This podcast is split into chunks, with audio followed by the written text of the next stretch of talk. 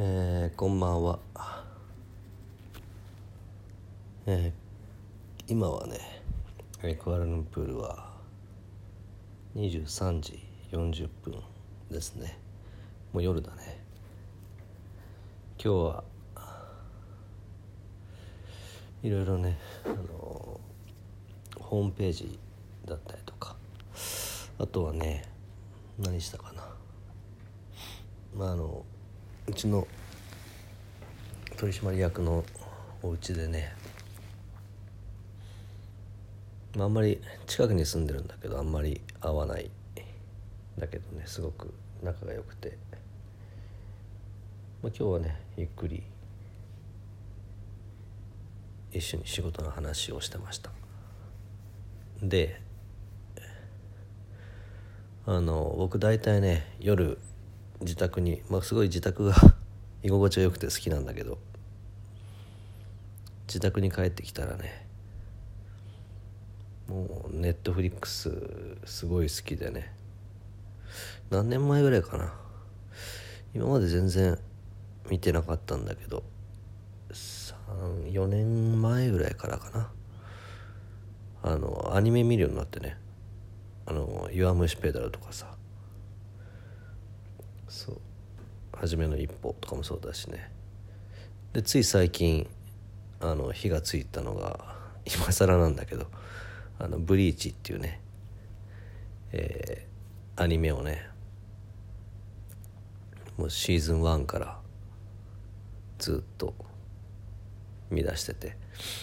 で僕アニメが好きなんだよね。まあ漫画とかもすごい好きであの本も、まあ、昔からもう何百冊も読んでるんだけどでもアニメもすごい大好きででなんでなのかなと思ったらある意味その人の人生をこう疑似体験できるっていうかさね僕すごい感情移入しちゃうから。しかもまあ映画も好きだけど、まあ、映画だとねやっぱこの、まあ、2時間ぐらい時間をこう縛られちゃう一つのメッセージに対してさ、まあ、本とかもそうだけどすごい魅力的な一行を見つけるために一冊の本を読むっていう感覚って僕すごい好きで。だからこの「ブリーチ」とかもそうだしねいろいろそういうアニメとかもそうなんだけどその1話の中とかもしくはそのねワンシーズンの中で一個でもなんか自分のこうハートを揺さぶるフレーズもしくは表現とか情景とかそういうのが見れるようになったらもし見れたらすごくいいなとかもしくはそういうのがよくあるからね。よく見てます。ねえ今日はちょっと黒霧島。まあねまだまだかな。あまだ飲んでないんだけど今日飲むかよく分かんないんだけど。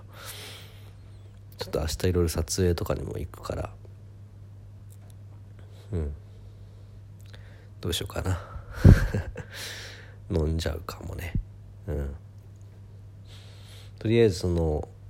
そういうまあ人から僕はおすすめされて見出したとかが多いんだけどそういう人が好きなものとかにもすごい興味を持つしヒントを得られるもの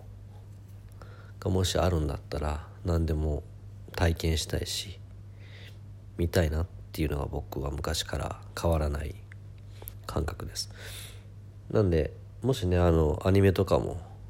なんかオタクっぽいねって思うかもしれないけどああいうのってのはやっぱり日本のこうね持ち味だからアニメっていうのは。そこにねすごいやっぱりメッセージ性ってすごくあったり作者の人のね経験値だったりそういったものもすごく反映されるものだから。もし、えー、興味が出たら、まあ、どんなアニメでもいいけどね。いいんで一回見てみてもらえたらいいなと思います。ってことで、えー、今からブリーチをもうちょっと見てから寝たいなと。はい。ってことで、えー、今日も聞いてくれてありがとう。ではまた。おやすみなさい。